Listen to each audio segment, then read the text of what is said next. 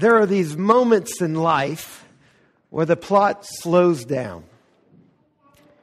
And it's like you're Jonah and suddenly finding yourself in the belly of a great fish. And whether you want to or not, you become deeply aware of your own sin. The kind of moment I'm talking about, it often comes with a crisis. Often the crisis is of our own making. Some foolishness that we're up to breaks the banks and spills out into the open. Children. I'm talking about those moments when you get caught. When your parents discover the thing that you've been doing, the thing that's not good. And now you're in trouble. For so much of our life, we ignore our darker shadows. We keep them hidden.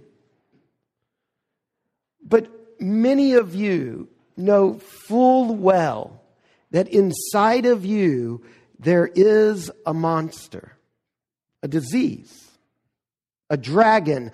Victor Hugo, in one of my favorite passages in Les Miserables, says a many-headed hydra crawling around in the depths of our souls. Now, on the surface, we grow up as children who get in trouble when we get caught. And unfortunately, for many of us, it doesn't mean we stop doing bad. It means we get better at hiding what we do. We learn all kinds of ways to project the image that we've got it all together, that all is well. But so many of you know, like me, that all is not well. Now, in the message last week, I focused on the most important purpose of the church, to worship God, to gather together on Sunday mornings for public, ritualized, joy-filled worship. And I pushed us as a church to face up to our responsibility to take Harrisonburg seriously. That a church for the glory of God will become a church pushed out for the good of its city, worship and mission. So you could say that last week I focused on the journey up and the journey out. But there is another journey that every church must go on to live for the glory of God and for the good of the city. Our lives must match our message. The journey out into the world, working for the good of the city, must be accompanied by an equivalent journey inside. The journey in, where we allow God to raise up the hydra and to transform us. The journey up and the journey out, it must be accompanied by the journey in. It would be a massive mistake for us, the Church of the Incarnation, if we place so heavy of an emphasis on our worship and our witness and our mission that we neglect the work of Christ in our own hearts and in our own character. Now, that's the passage of Scripture that Spencer read to us. Look in your Bible at Proverbs chapter 1. Proverbs chapter 1. The Proverbs of Solomon, son of David, king of Israel. And then it gives the whole purpose for the book. To know wisdom and instruction. To understand words of insight, to receive instruction in wise dealing in righteousness, justice, and equity, to give prudence to the simple, knowledge and discretion to the youth. Now, this is the journey in.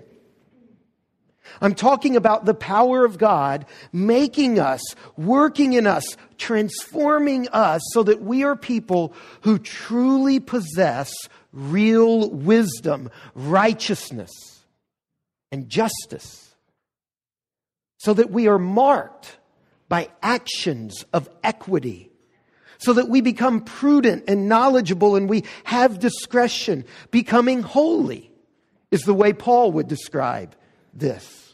This process of being deeply transformed into this kind of person, this is the process some call discipleship. This morning I'll call spiritual formation. Skip down to verse 7.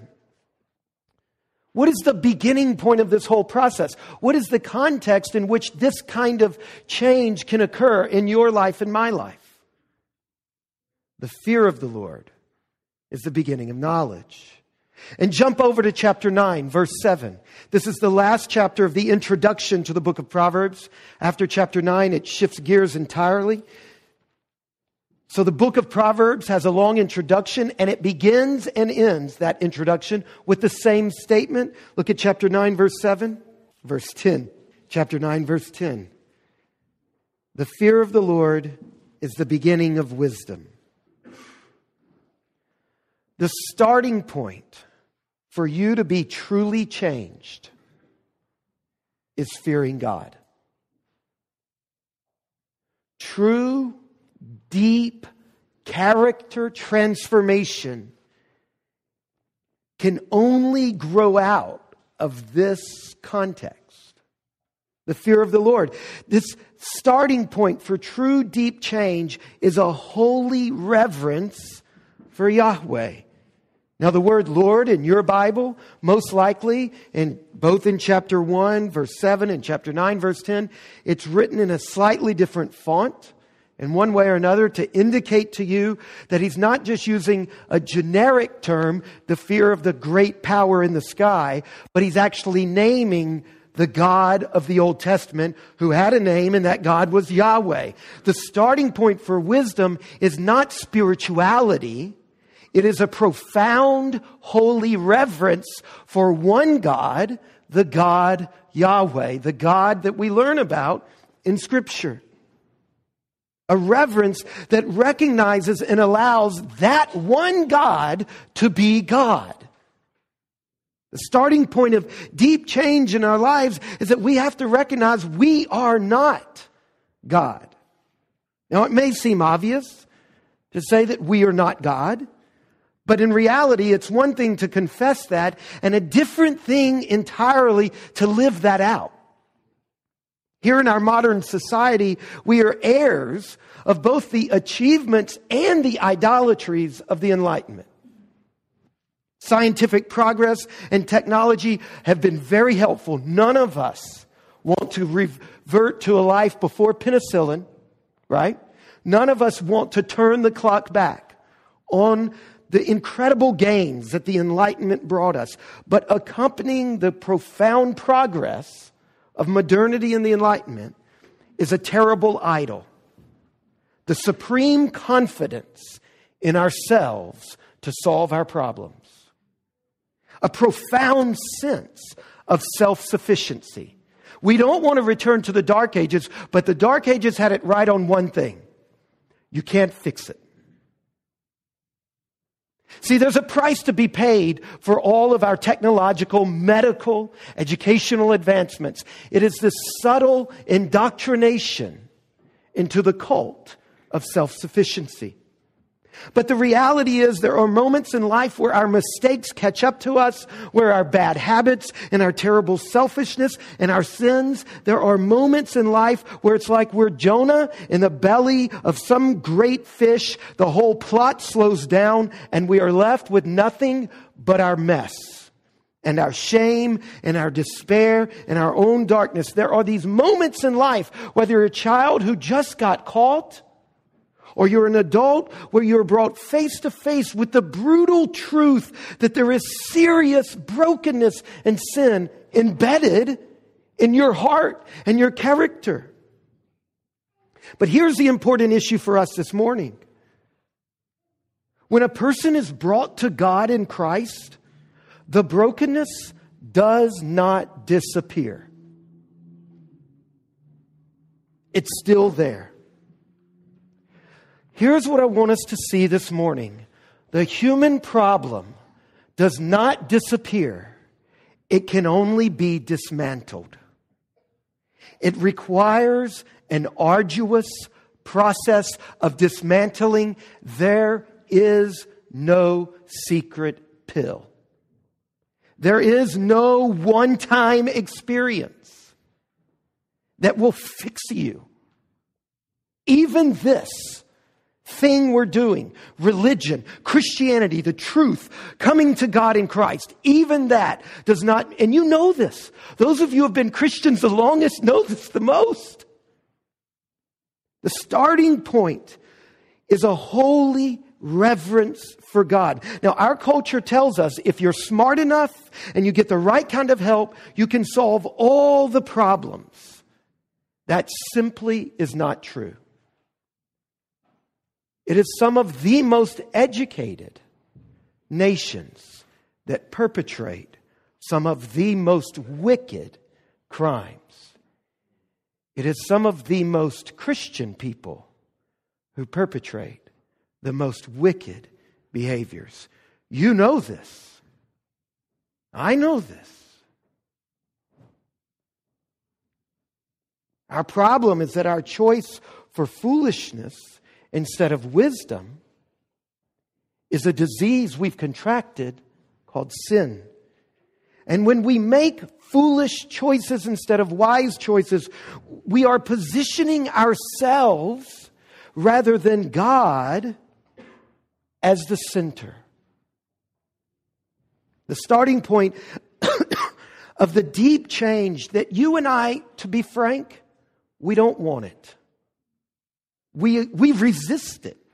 The starting point for the deep change, not the surface, oh, I look better now. In fact, I've learned how to play the middle class game and I can achieve a successful and stable life. Not that. The starting point for the deep, profound transformation that you and I are so resistant to, the deep change that we run away from, just like Jonah. The change that we bolt and get out of Dodge instead of facing up to. The starting point for that deep change that our whole being resists in 1,000 uncanny and sophisticated ways. The starting point is that holy reverence for God that decenters ourselves. So that God is God and you and I are creatures, not creators. Creatures, not God. This is the beginning point, the starting place, the foundation of true spiritual formation.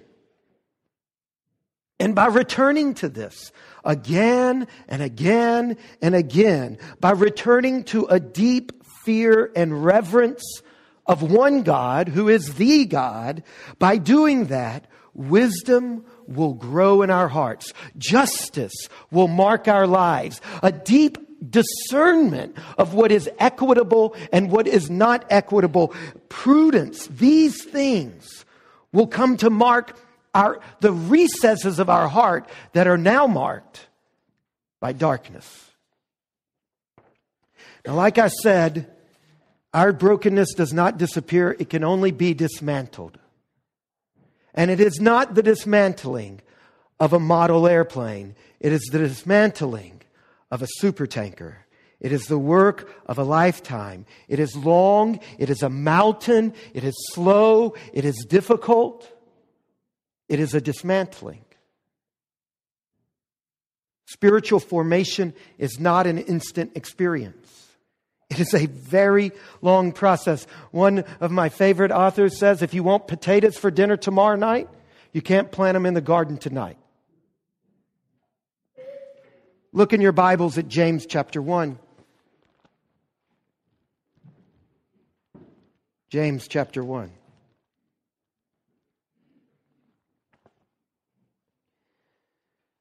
Starting in verse 1, James, a servant of God and of the Lord Jesus Christ, to the 12 tribes in the dispersion, greetings. Count it all joy, my brothers, when you meet trials of various kinds. For you know that the testing of your faith produces steadfastness. And let steadfastness have its full effect, that you may be perfect and complete, not lacking in nothing. The testing of your faith produces.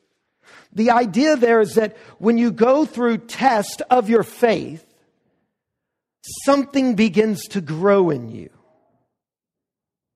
What is it that grows in your life when you endure suffering and crisis and a test of faith? You know what grows in your life? Not holiness, not godliness, a quality. A quality of patience and steadfastness. And that is a quality that in and of itself isn't the end of the game. It's a quality you require to become holy.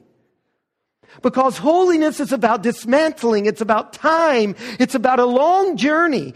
Do you see the middle quality in the making of a holy person? It's steadfastness. It's the long game. It's patience. If you want potatoes for dinner tomorrow, it'll do you little good to go out and plant them today. Let me tell you an old story. In the 6th century... there were a lot of monks running around all over Egypt and northern Africa. The monastic movement had begun about 350 years prior to the moment I'm going to describe to you. It had begun in the Egyptian desert. And over the years and over the centuries, the monastic response to the brokenness of culture and the brokenness of individuals began to grow, and it turned into a movement. And it attracted hundreds and thousands of men and women who really wanted to live a holy life, a life that God would use to redeem the age. You need to know that the monastic movement was about the redemption of culture. It was about people being so deeply transformed that they could become the kind of people God could use. So these monks and these monkesses would gather into high energy communities. And these high energy communities, you don't think of monks as high energy, but they were in a slow sort of way. They would gather into these high energy communities, and the thing that held them together were their vows. 3 vows. Anybody know? Chastity, poverty, and obedience. Yeah, we don't like that one, do we? Let's leave that one off. Chastity, poverty, and obedience. But there was a deep flaw in the monastic movement. There was within monasticism a latent anarchism. It was in the DNA of it. And it made the monks susceptible to spiritual wanderlust. Their approach to life was really close to the American frontier mentality combined with elements of free enterprise. It was not unusual by the 6th century for a monk to leave one monastery when, as time went by, it got ho-hum, less than ideal. And he'd hear about a holier abbot or a holier prioress, or a better community of monks somewhere else. And so by the time you got to the 6th century, monasticism was committed to poverty and chastity and obedience until obeying this particular abbot or this particular community wasn't what it used to be. And so they would travel and find another community that was better. Now the reality is that this kind of spiritual restlessness was really the issue. And their spiritual call to go to another community was just a disguise. So in the 6th century, here comes Saint Benedict. And he put a stop to this moving around. See, he added a 4th vow. Stability. He says we can't do what we're called to do if we don't stay in place. Stay where you are. Now, we don't live in an age of monasticism, but we suffer from the same spiritual wanderlust. Ours didn't grow out of the monastic movement. It grew out of this American heritage that was right in the middle of the frontier movement and right in the middle of our kind of economic approach to life. The deepest work of God in your life requires stability. It requires a long obedience in the same direction. It requires you to stop moving and to stop running away when you're bored or uncomfortable or your group no longer fits your narrowly defined parameters. Spiritual wanderlust is the enemy of spiritual formation. Never underestimate your ability to deceive yourself as to why you're leaving and moving. Now, I'm not saying there's never a time to move. There's never a time to change communities. I'm not saying that. I'm just saying you need to never underestimate your innocence in a move. You have a tremendous capacity. And the reason I know this about you is because I'm one of you. We have a tremendous capacity for self-deception, and it runs its deepest when God fingers the darknesses of our heart. And we will bolt. We will run in 1,000 ways. We will find a way to wiggle out to greener pastures. And we will believe with all of our heart that we've taken the high road, that we're pursuing righteousness and godliness and holiness, and it's really nothing other than a sissy running away. Your soul is like a farm. To be whole again, you and I must be willing to spend 50 years reclaiming the land. See, some of you are probably looking for the right church now. And let me say to you, stop. Just pick one and stick it out for the next 50 years.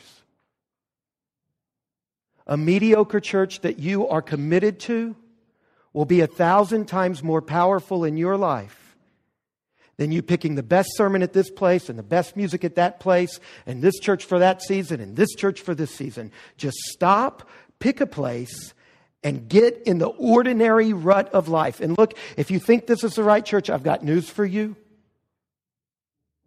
Everything is shiny and bright and glittering now.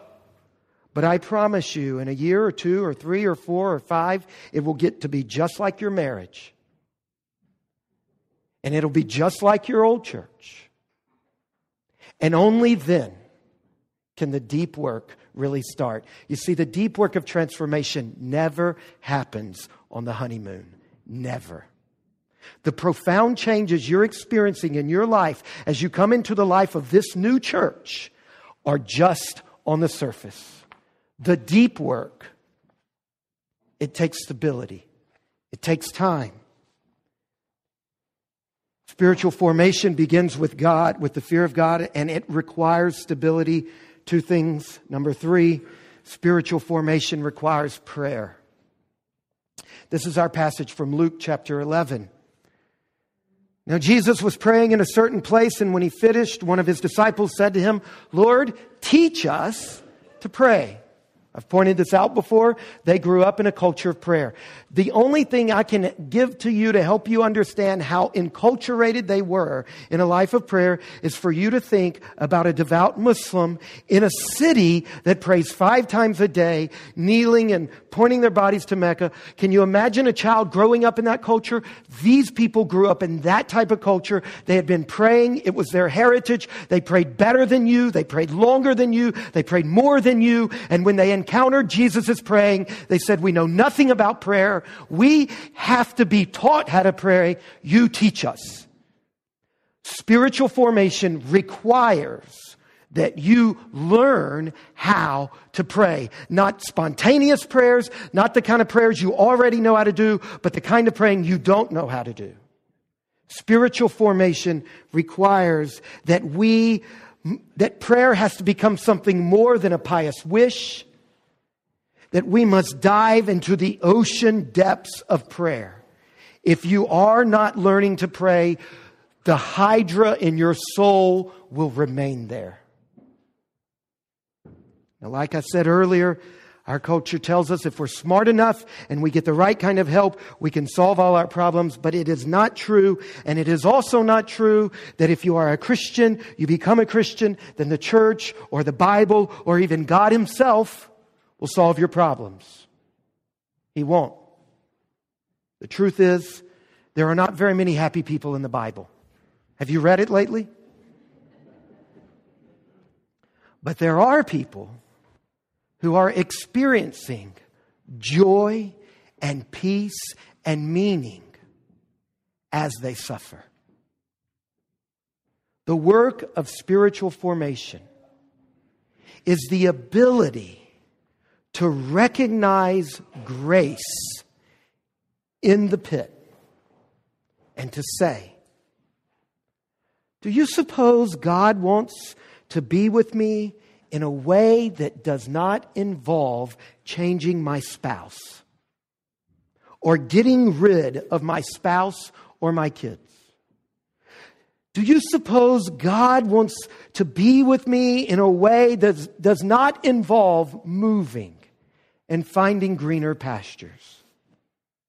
Do you suppose God wants to be with me in a way that involves doing something in me that I could never experience without the pain and suffering of this family, this spouse, this job, this house, this place? Spiritual formation requires the ability to recognize the grace to stay in those moments. Now, how does this happen? Once we stand before God and recognize that He is God and we are not, then what? What happens for us to be transformed into people of wisdom and righteousness and justice and equity and prudence and knowledge, to be filled with discretion? The short answer is prayer. An ongoing dialogue with the source of life, Yahweh. You see, prayer done right places us before the face of God, which is precisely where spiritual formation occurs. Prayer done right. That's the disciples. Lord, teach us to do it right. Because our inclination, our habits of praying, what comes natural in prayer, hasn't worked. Now, when it comes to learning how to pray, it's an ocean. I only have a few minutes left. So two things, just scratching the surface, but two things that God has led me to for us this week. First of all, learning to pray requires being in a church and attending worship. I'm picking out the things that I think might be counterintuitive to us. Learning to pray well and right requires being in a church and attending Sunday worship. Now look, we live in an American society where the focus of praying is private prayer. And I bet up until now, you thought all of my words about prayer have been about you going off somewhere and spending more time privately praying. I bet if I was allowed to bet, if my mom didn't discipline me for that and would actually, she had a deal. If we made a bet, she got both people's money, which worked out in her favor.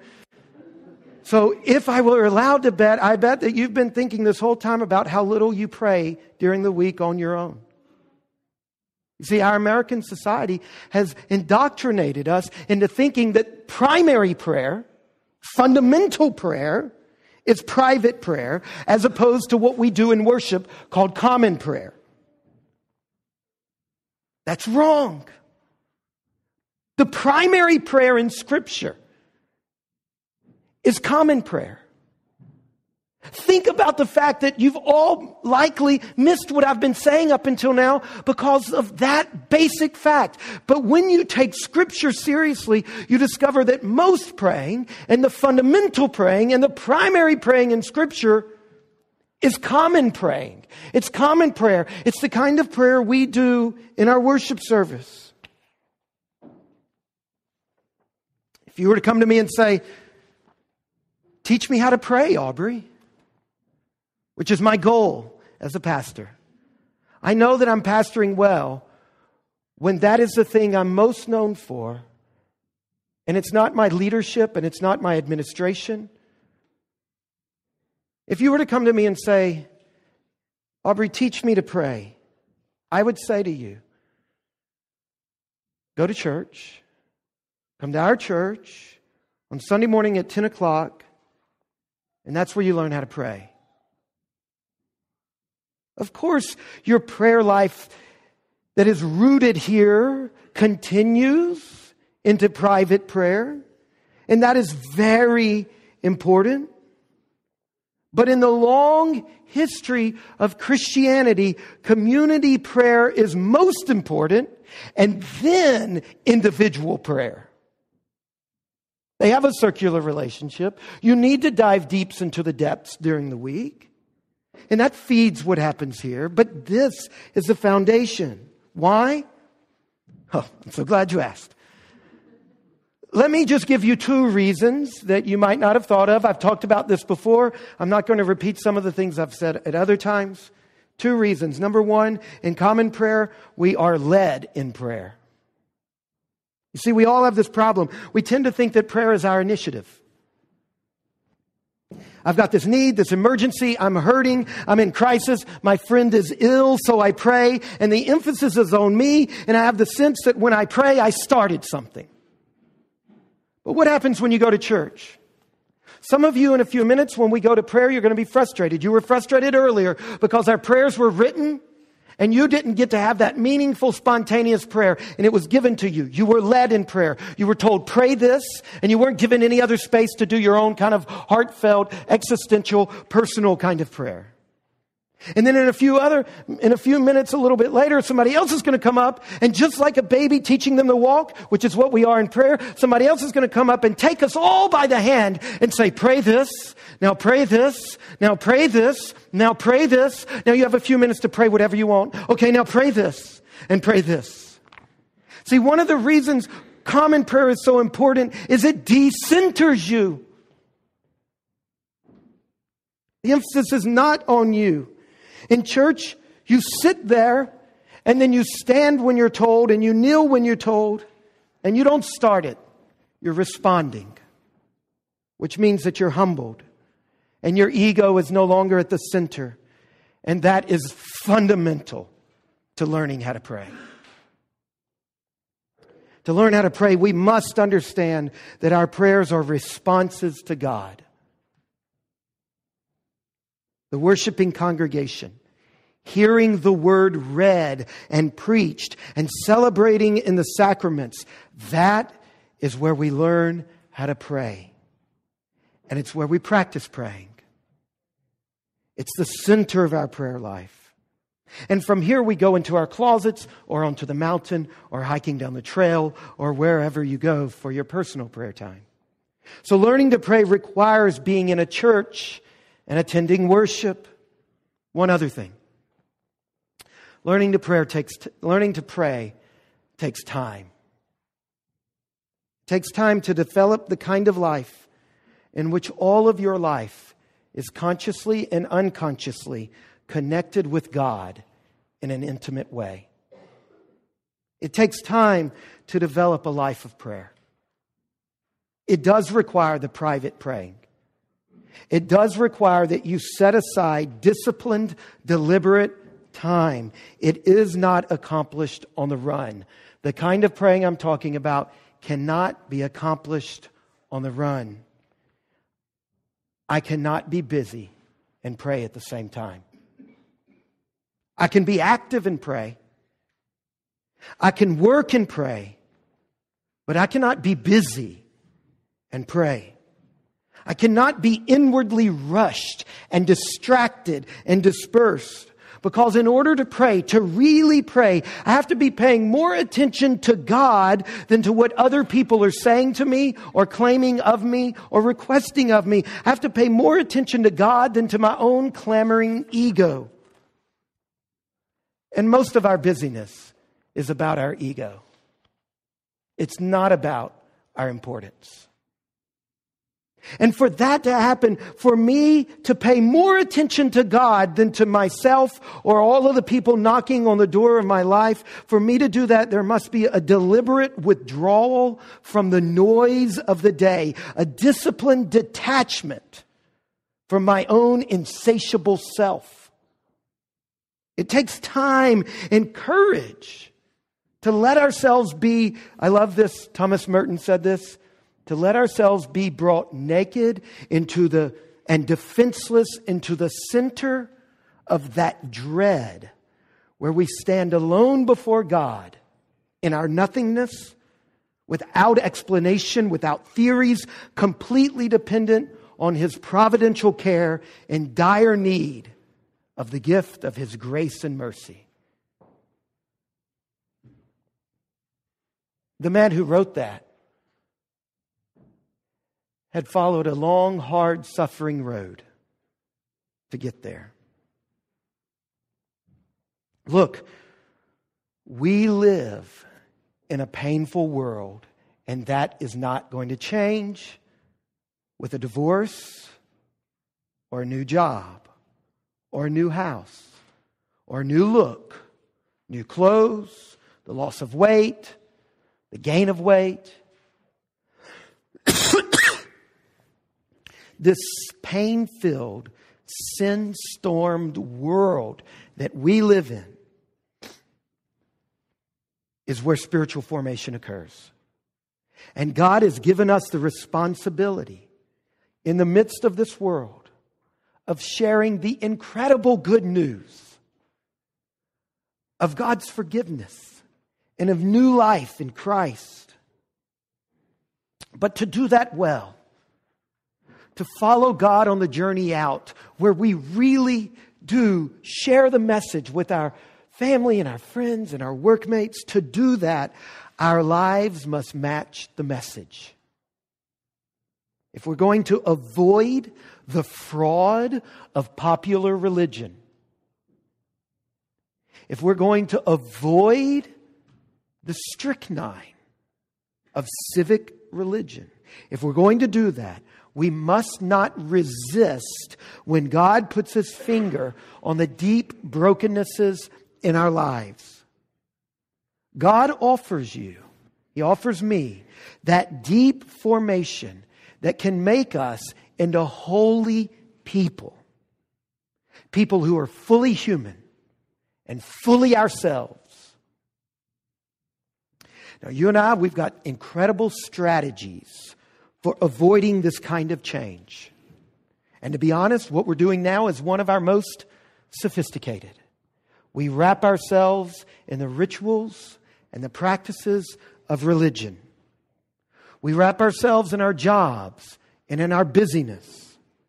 We have these incredible strategies for portraying a life that has it together.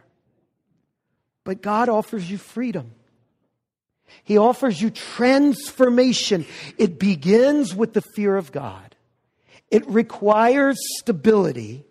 It requires us to become people of prayer. Our journey up into the presence of God and our journey out into this world must be matched by the journey in. Let's pray.